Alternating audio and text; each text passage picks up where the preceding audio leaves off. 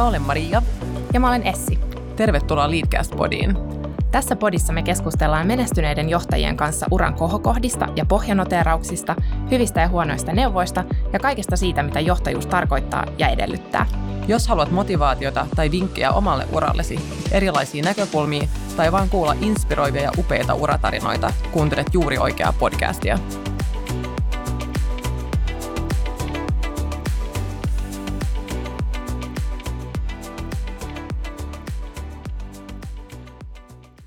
Meidän vieraana on Elina Björklund, joka on Suomen talouselämän merkittävimpiä vaikuttajia ja johtajia.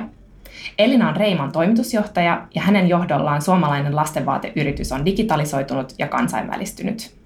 Koulutukseltaan Elina on kauppatieteiden maisteri ja ennen Reimaa hän toimi analyytikkona pankkialalla sekä kehitysjohtajana Iittalassa ja Fiskarsissa. Elina on myös Marimekon hallituksen varanpuheenjohtaja. Hänellä on kolme lasta ja hän tykkää laulaa. Tervetuloa Leadcast-podiin, Elina. Kiitos. Sä kuulit äsken meidän esittelyn susta, niin miten sä itse kuvailisit itseäsi?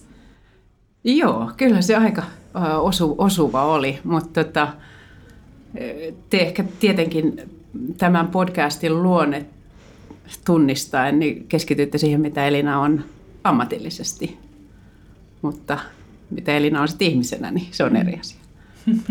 Me kuullaan mielellään siitäkin, niin onko sulla joku sellainen asia, mitä me ei löydetä sun CVstä, minkä sä haluaisit jakaa Oi, meidän paljon. kanssa? tota, no e- esimerkiksi CVstä ei löydy sellainen, että mä osaan viittomakieltä.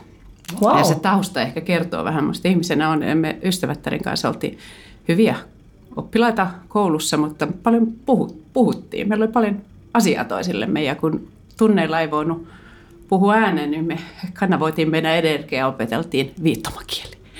Ja me osataan vieläkin, tota, aakkoset ihan tulee, koska vaan pystyttiin puhumaan siis, kun opettaja kirjoitti taululle, niin keskenämme pitämättä ääntä.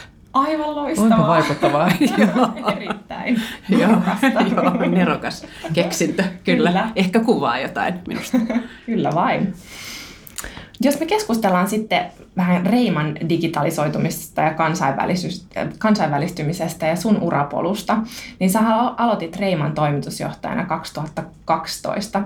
Niin kerrotko tähän alkuun vähän, että minkälainen on Reiman toimitusjohtajan tyypillinen työpäivä vai onko sellaista edes?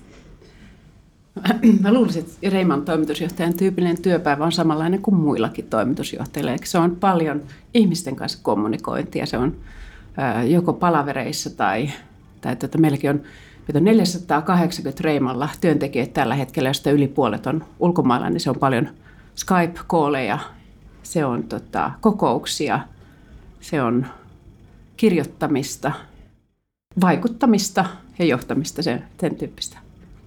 Siinäkin on varmaan aika tekeminen, että pystyy vaikuttamaan ja olemaan läsnä, kun, kun työntekijät on, tai ei ole välttämättä samassa to, samassa toimistossa sun kanssa. Niin Joo, se, se vaatii kyllä. Siis se vaatii tota, sen, että sä tunnet, että sä oot luonut sen kuitenkin sen kontaktin reaalimaailmassa niin sanotusti. Digihän toimii vasta sen jälkeen ihmisten mm. välisessä oikeasti, aidosti kommunikaatiossa. Mm. Ja, ja tota, sitten se vaatii täyttä luottamusta näihin ihmisiin, jotka toimii maailmalla. Että, mutta tota, joo, siinä on vaikeutensa ja sitten on aikaerot vielä Kiinaan tai Yhdysvaltoihin ja ja näin, mutta se nyt on luontevaa. Kuten sanoin, niin kun ei pystynyt puhumaan, niin opettelin viittomakielen, niin, niin tar, tarve ilmaista itseään niin iso ja se on luontevaa mulle.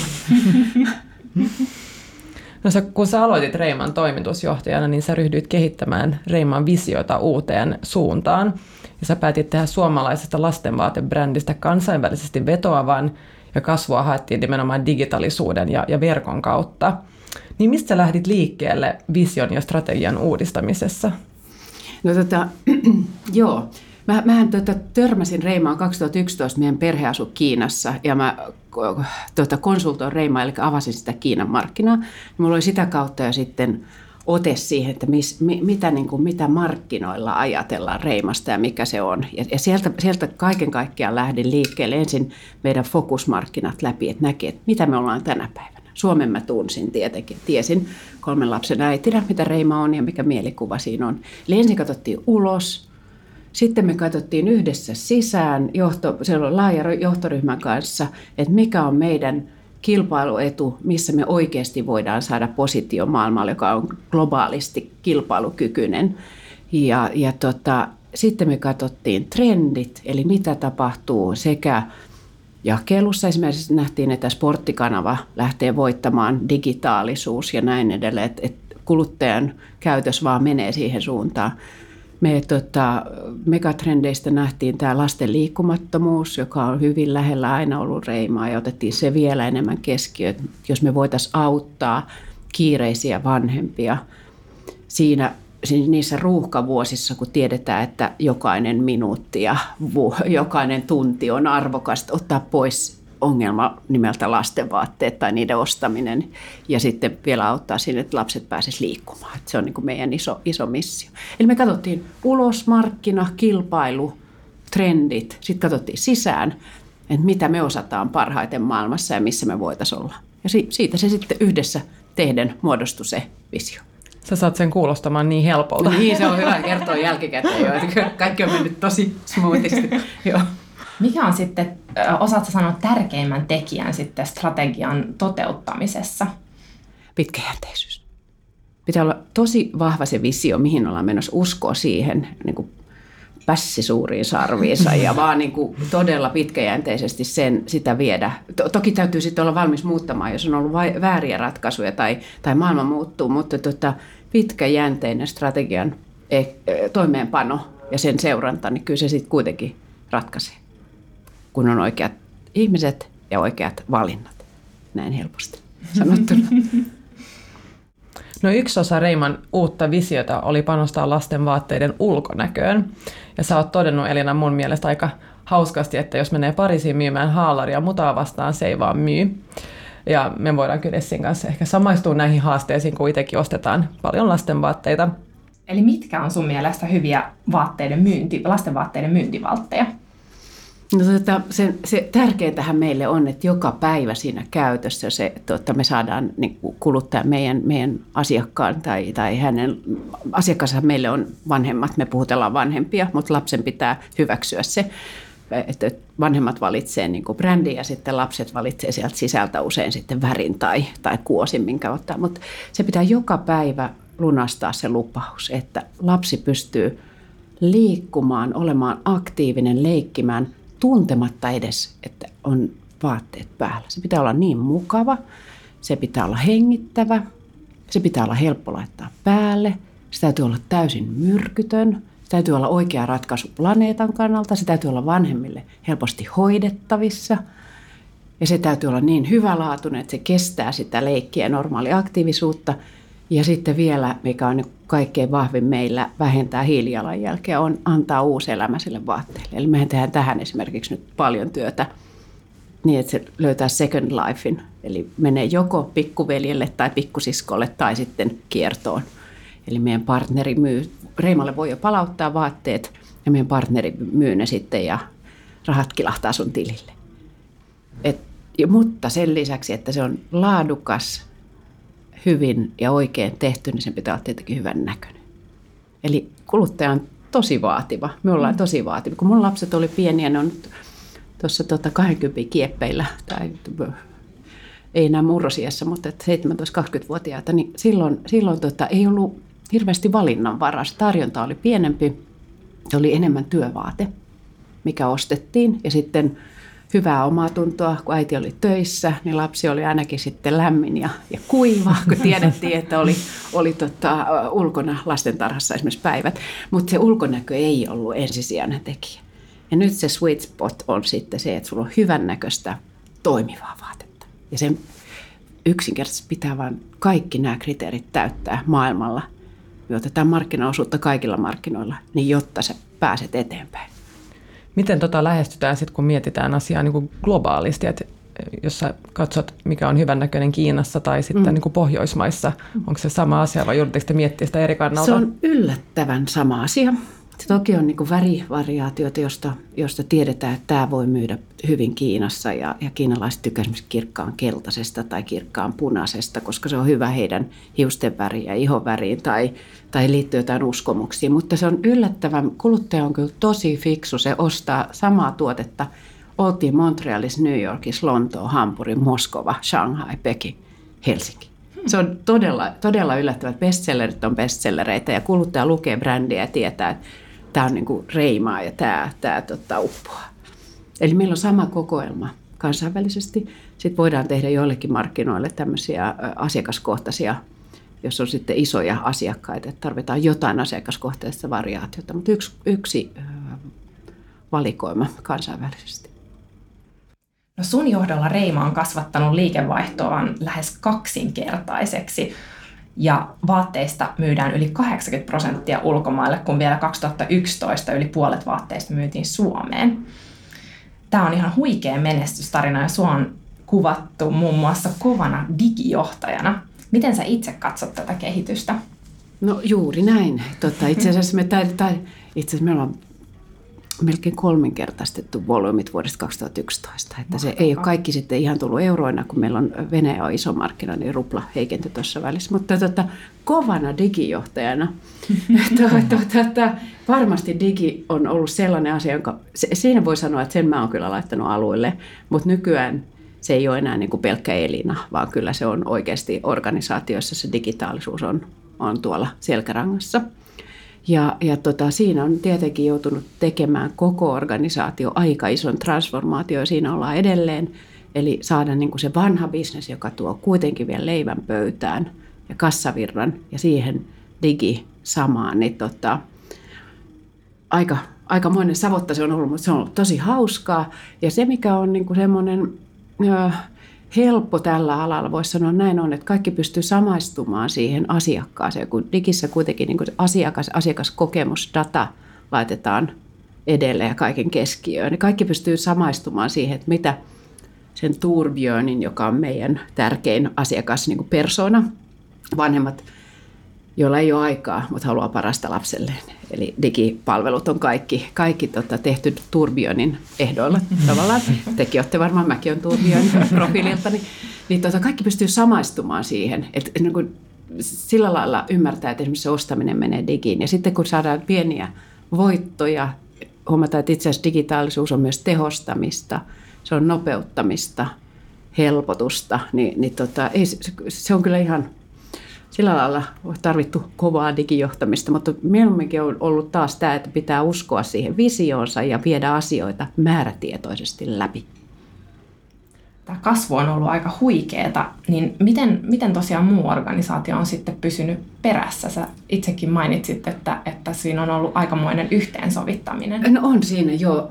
Meitä oli tota 120 silloin, kun mä aloittelin, että nelinkertaistunut joukko. Et siinä mielessä tietenkin, kun tulee uusia ihmisiä, niin heidän ei tule vanhaan ympäristöön, vaan se kulttuuri luodaan ikään kuin uudelleen. Mutta silti meillä on vielä ihmisiä siltä ajoilta, joiden kanssa aloiteltiin siellä vision tekemistä. Eli nämä ihmiset on myös mukana joskus tietenkin, tietenkin niin kuin pohtii itsekin sitä, että kuinka isoa kasvua organisaatio pystyy käsittelemään. Ja jotenkin mä oon tullut siihen, että kun mennään 15 prosentin yli vuosikasvussa, niin sitä alkaa takuta. Et sen, siihen, jos on joku tämmöinen näppituntuma, niin se, siihen asti vielä pysytään hyvin perässä, mutta onhan se, menee haalareita tuosta putken läpi 15 prosenttia, joka on niin kuin jo sitten satoja tuhansia enemmän jos ei miljoona enemmän vuodessa, niin vaatii koko organisaatiolta iso iso ponnistusta ja fokusta siihen, että katse on pallossa koko ajan. Vauhti on kova, ehkä se ei kaikille sovi, mutta tota, ne, jotka meille hakeutuu, niin tietää, että me itse käytetään täällä sellaista vertausta, että me pelataan niin kuin, me ei enää pelata Suomen liigassa – vaan me pelataan aidosti tuolla niin kuin isoja poikia vastaan. Ja pelit on, että meitä verrataan Columbia, North Face, Adidas, Nike Kids ja niin edelleen. Tota, siellä ei ole yhtä armoa Kiinassa tai USA-markkinalla, että no, noi tulee Suomesta. Ja, ja se, se va- vaatii sitä sitten, että koko tiimi pelaa yhteen ja, ja tota, jos joku ei ole jaksanut punnerruksia tehdä ennen, ennen peliä tai harjoituksia, niin sitten se näkyy. Kyllä aika, aika, aika vaativa se on se ympäristö, mutta niin se on varmaan kaikkialla tänä päivänä. No mutta toi on huikeata vaan, että rima on asetettu korkealle. Miten sä saat tiimin pelaamaan yhteen? Minkälainen johtaja sä oot? Joo, tota, mä oon varmaan olen kuullut tai antanut itselleni kertoa, että olen, tota, olen aika vaativa, mutta kuunteleva, suora, hyvin läpinäkyvä, reiluksikin sanottu. Ja tota, esim, esimerkillä johdan, että tämän tyyppisiä, kun kysy, kysytään kollegoilta, että, tai tämmöistä palautetta 360 niin mitä saan. Ulkopuolelta se näyttää myös, että sä oot innovatiivinen ja visionäärinen, että, että miten esimerkiksi Reima on kehittänyt Suunnun kanssa tämmöisen lasten aktiivisuusrannekkeen ja sitten Emmin kanssa tekee kierrätyskampanjoita ja, ja sitten te aloititte vähän aikaa sitten tämmöisen uuden toimintamallin, että myytte oikean kokoisia ja oikeanlaisia ulkovaatteita kuukausimaksuilla Joo. vanhemmille. Ja ensi vuonna tulee punkkien vastainen ensimmäinen Eco eh, Collection, tämä oh. valikoima konsepti, joka on punk, punkki, tota, anti-bite. Wow. Toi on hieno. Joo. Wow. Joo, kyllä se varmaan kuvastaa sitä, mitä mä oon, mutta kyllä se nyt ennen kaikkea kuvastaa sitä, mitä organisaatio on. Eli, eli tota, pitää luoda se kulttuuri, se innovoinnin kulttuuri ja se, että jatkuvasti kehitetään ja viedään eteenpäin. Ja sitten löydetään ne menetelmät, millä hyvät ideat saadaan vietyä bisnekseksi ja käytäntöön. Sehän on niin kuin toinen puoli, että ideoida voi, mutta kyse on niin kuin se, että sä luot sen kulttuurin, että sieltä, sieltä niitä pulppua meidän työntekijöiltä kanssa. Toki varmaan kuvastaa, että itsekin on, on sitten sen tyyppinen, että, että vaihdetta silmää ja uutta. Onko sulla ollut tämmöistä johtaja-esikuvaa tai mahdollisesti mentoria sun uran aikana? No mulla ei varsinaisesti kyllä ole yhtään sellaista, niin kuin, että mulla on ollut hyviä, hyviä esimiä ja hyviä ihmisiä ympärillä, jotka on vienyt eteenpäin. Ihan, ja lapsuudesta ihan oma isä esimerkiksi oli, että mä oon niin kuin isän tyttö. Sillä lailla, siis äiti on läheinen, siinä ei ole mitään, mutta että niin kuin ihailin omaa isääni.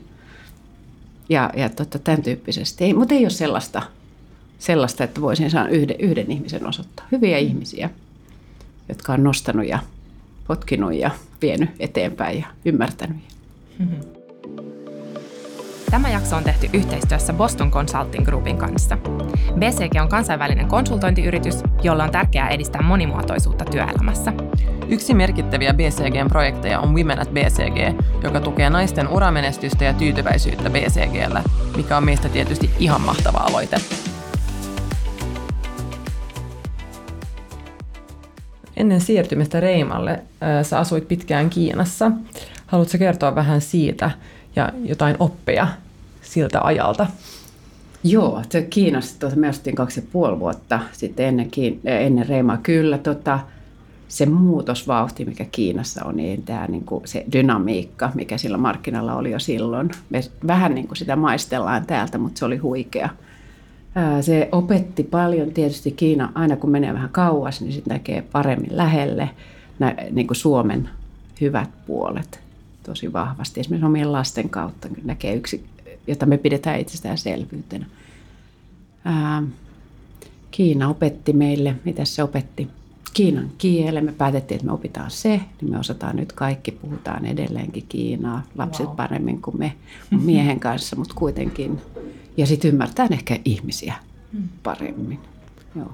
Ja sä toit kyllä tämän muutosvauhdin Kiinasta sitten Mä luulen, mukaan että joo, joo, voi olla, että vähän tuli tarttu hihaan. joo. Sä olit myös kotona sun lasten kanssa äh, jonkun aikaa ja meidän yhteiskunnassa tänä päivänä puhutaankin aika paljon vanhempainvapaista ja vanhemmuuden ja uran yhdistämisestä. Miten sä katsot tätä asiaa kolmen lapsen äitinä ja, ja tosi menestyksekkäänä bisnesjohtajana? Joo, mä olin kotona melkein kuusi vuotta lasten kanssa. Lapset tietenkin syntyi lyhy, lyhy, lyhyellä aikavälillä. Tota, se on tietenkin niiden yhdistäminen, sieltä vanhemmuuden yhdistäminen ja pienet lapset on, on jonkinlainen tehtävä, mutta siinä vaan pitää pitää fokus katsepallossa ja miettiä, milloin on aidosti merkitystä niinä vuosina, niinä ruuhkavuosina.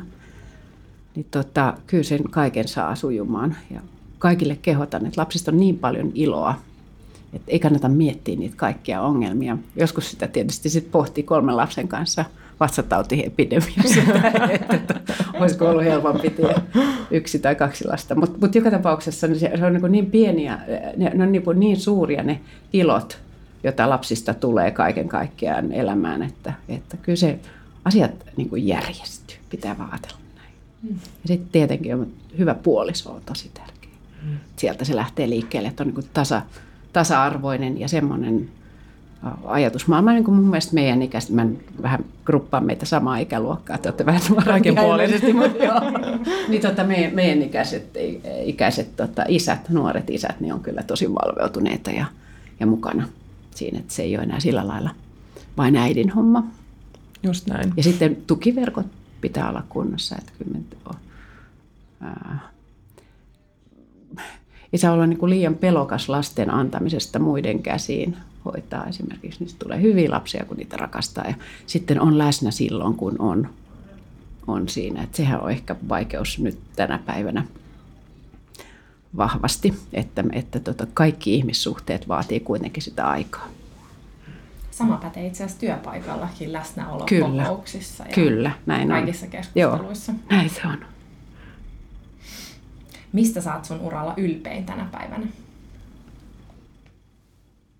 Voi noin paljon asioita, mutta yksi niin kuin, ihan konkreettinen, että me oltiin mun miehen kanssa muutama viikko sitten Viinissä viikonloppu viettämässä kaksi ja tuota, yhdessä kahvilassa yhtäkkiä kaksi itävaltalaista perhettä, jossa oli Reimon vaatteessa lapset. Se, se, se on niin konkreettinen, kun sä näet Viinissä kes, keskustassa näin, niin tuota, tämän tyyppisiä asioita. Mutta kyllähän me nyt, jos nyt ajatellaan ihan isossa kuvassa, kyllä kai se on tämä, miten me ollaan saatu tämä oikeasti tämä firma kansainvälisesti, 80, yli 80 prosenttia tulee jo kansainvälisiltä markkinoilta ja kasvu on tämmöinen. Ja, ja me ollaan tehty se vielä kannattavuutta menettämättä ja, ja, ja näin, että on joukkoon mukana, niin kyllä ei, ei tästä hommasta voi olla kuin ylpeä, mitä, mitä täällä saadaan aikaiseksi.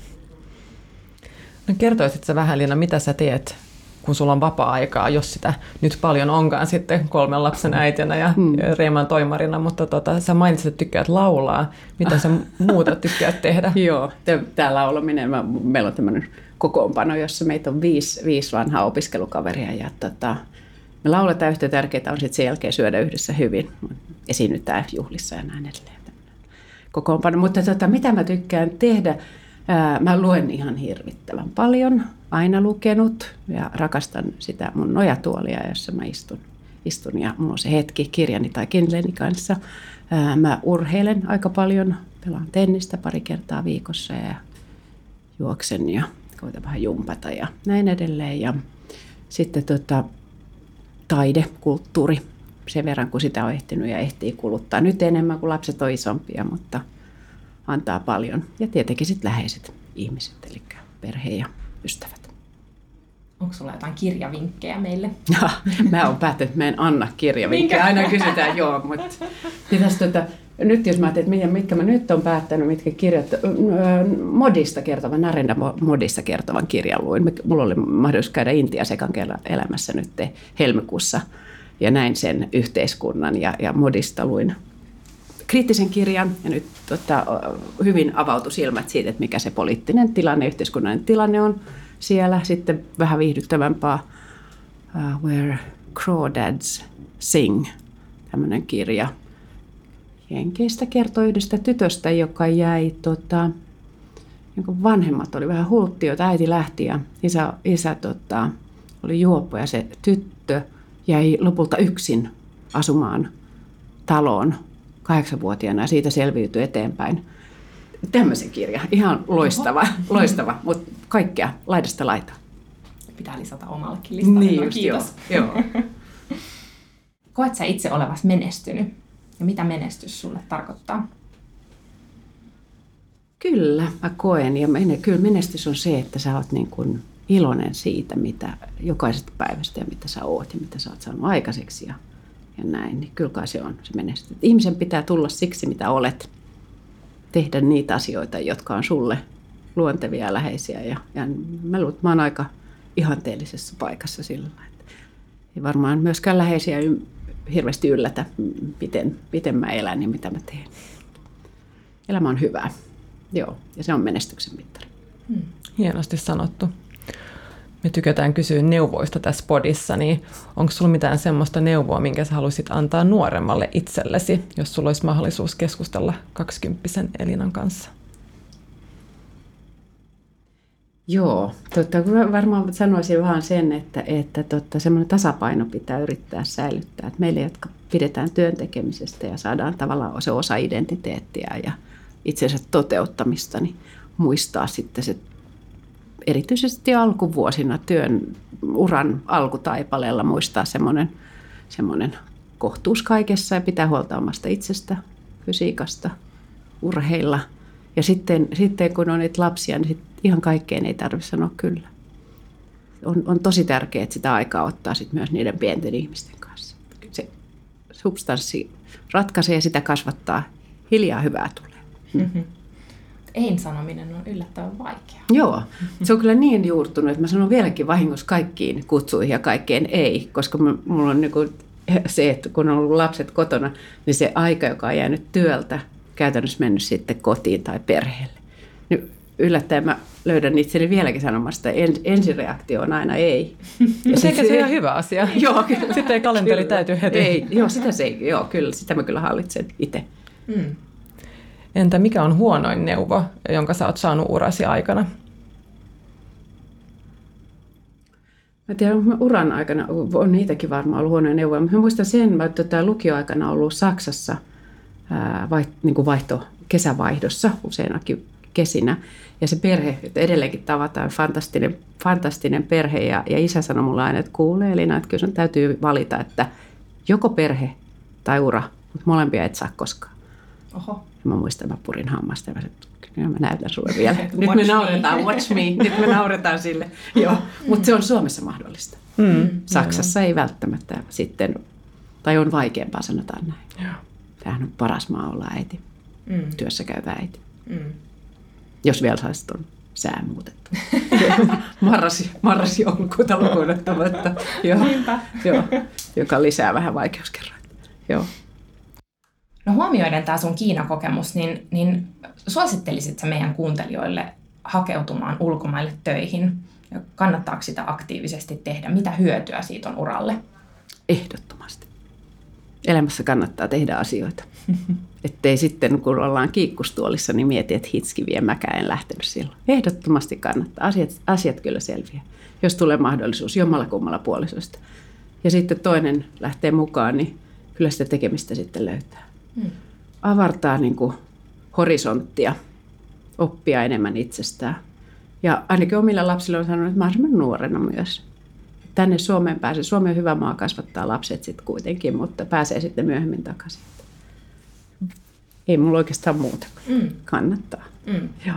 Mä oon samaa mieltä. Me ollaan Marian kanssa itsekin vietetty jonkun verran aikaa ulkomailla. Okay, ja se, joo. On, se on siis äärettömän avartavaa. Joo, ja kyllä. sitten yhtäkkiä ystäväverkostoa ympäri maailmaa. Just niin, niin joo. Ja perheelle se on hyvä kokemus. Perhe on mm. yhdessä. Mm. Niin kuin se, sekin on hieno kokemus eri lailla kuin, kuin tutussa ympäristössä. Niinpä. No seuraavaksi me siirryttäisiin meidän sekuntihaasteeseen. Ja me kysytään sulta kysymyksiä, mihin me toivottaisiin mahdollisimman nopea vastaus. Ensimmäinen työpaikka. Kansallisosakepankki. Pahin työpaikka. Ei ole. Ei, hyviä vaan. Joo. Kenelle sä soitat ensimmäisenä, kun saat töissä hyviä tai huonoja uutisia? Talousjohtajalleni. Entä mitä sä pelkäät? No, mä oon aika peloton kyllä. En ihan. Ehkä jos omat lapset on ratissa ja tiedän, että ne on liikenteessä. Jos nyt jotain. Siinä on semmoinen pieni, pieni ajatus välillä, että mitä Entä mistä sä saat kiksit? Kyllä, mä saan joka arjesta, pienistä onnistumisista. Mikä on sellainen jokapäiväinen rutiini, jota ilman sä et voi elää? Aamun lehdet ja maitokahvi. Mikä on sun guilty pleasure, eli nautinto, joka aiheuttaa vähän huonoa omaa tuntoa? Enää mä sitä voi teille kertoa. Ei tarvitse. Entä mitä sä aina kysyt työhaastattelussa? Mä kysyn, tota, yritän saada ihmisen arvopohjaa selville ja, ja kysyn semmoisen kysymyksen, yleensä nyt mä paljastan sen, mutta tota, et me, kuvaa itseäsi 15-18-vuotiaana eli lukioaika. Hmm. Perustuu sellaiseen, mä olen joskus lukenut tutkimuksia, että silloin ihminen on vahviten oma itsensä, mikä miksi tulee. Sittenhän me lähdetään aikuistumaan ja haetaan vähän sitä omaa paikkaa, mutta 15-18-vuotiaana yksi tutkimus, mutta aika hyvin se pitää paikkansa. Tosi mielenkiintoista. Mm. Miten sä itse vastaisit tuohon kysymykseen? No mä olin just tällainen, että mä opettelin sen viittomakielen sitten, kun mm. mä olin luokan puheenjohtaja ja taisin olla lukionkin oppilaskunnan ja, ja tota, aktiivinen, aktiivinen, mutta hyvä, hyvä oppilas kuitenkin. Entä miten sä haluaisit, että sun lapset kuvailee sua sitten, kun sä oot vanhus ja eläköitynyt? Joo. Toivottavasti se sanoa, niin kuin ne nyt kirjoitti äitienpäiväkortti, että maailman paras äiti, ettei voisi kuvitella. Niin. niin. Kiitos Elina. Kiitos. Kiitos paljon.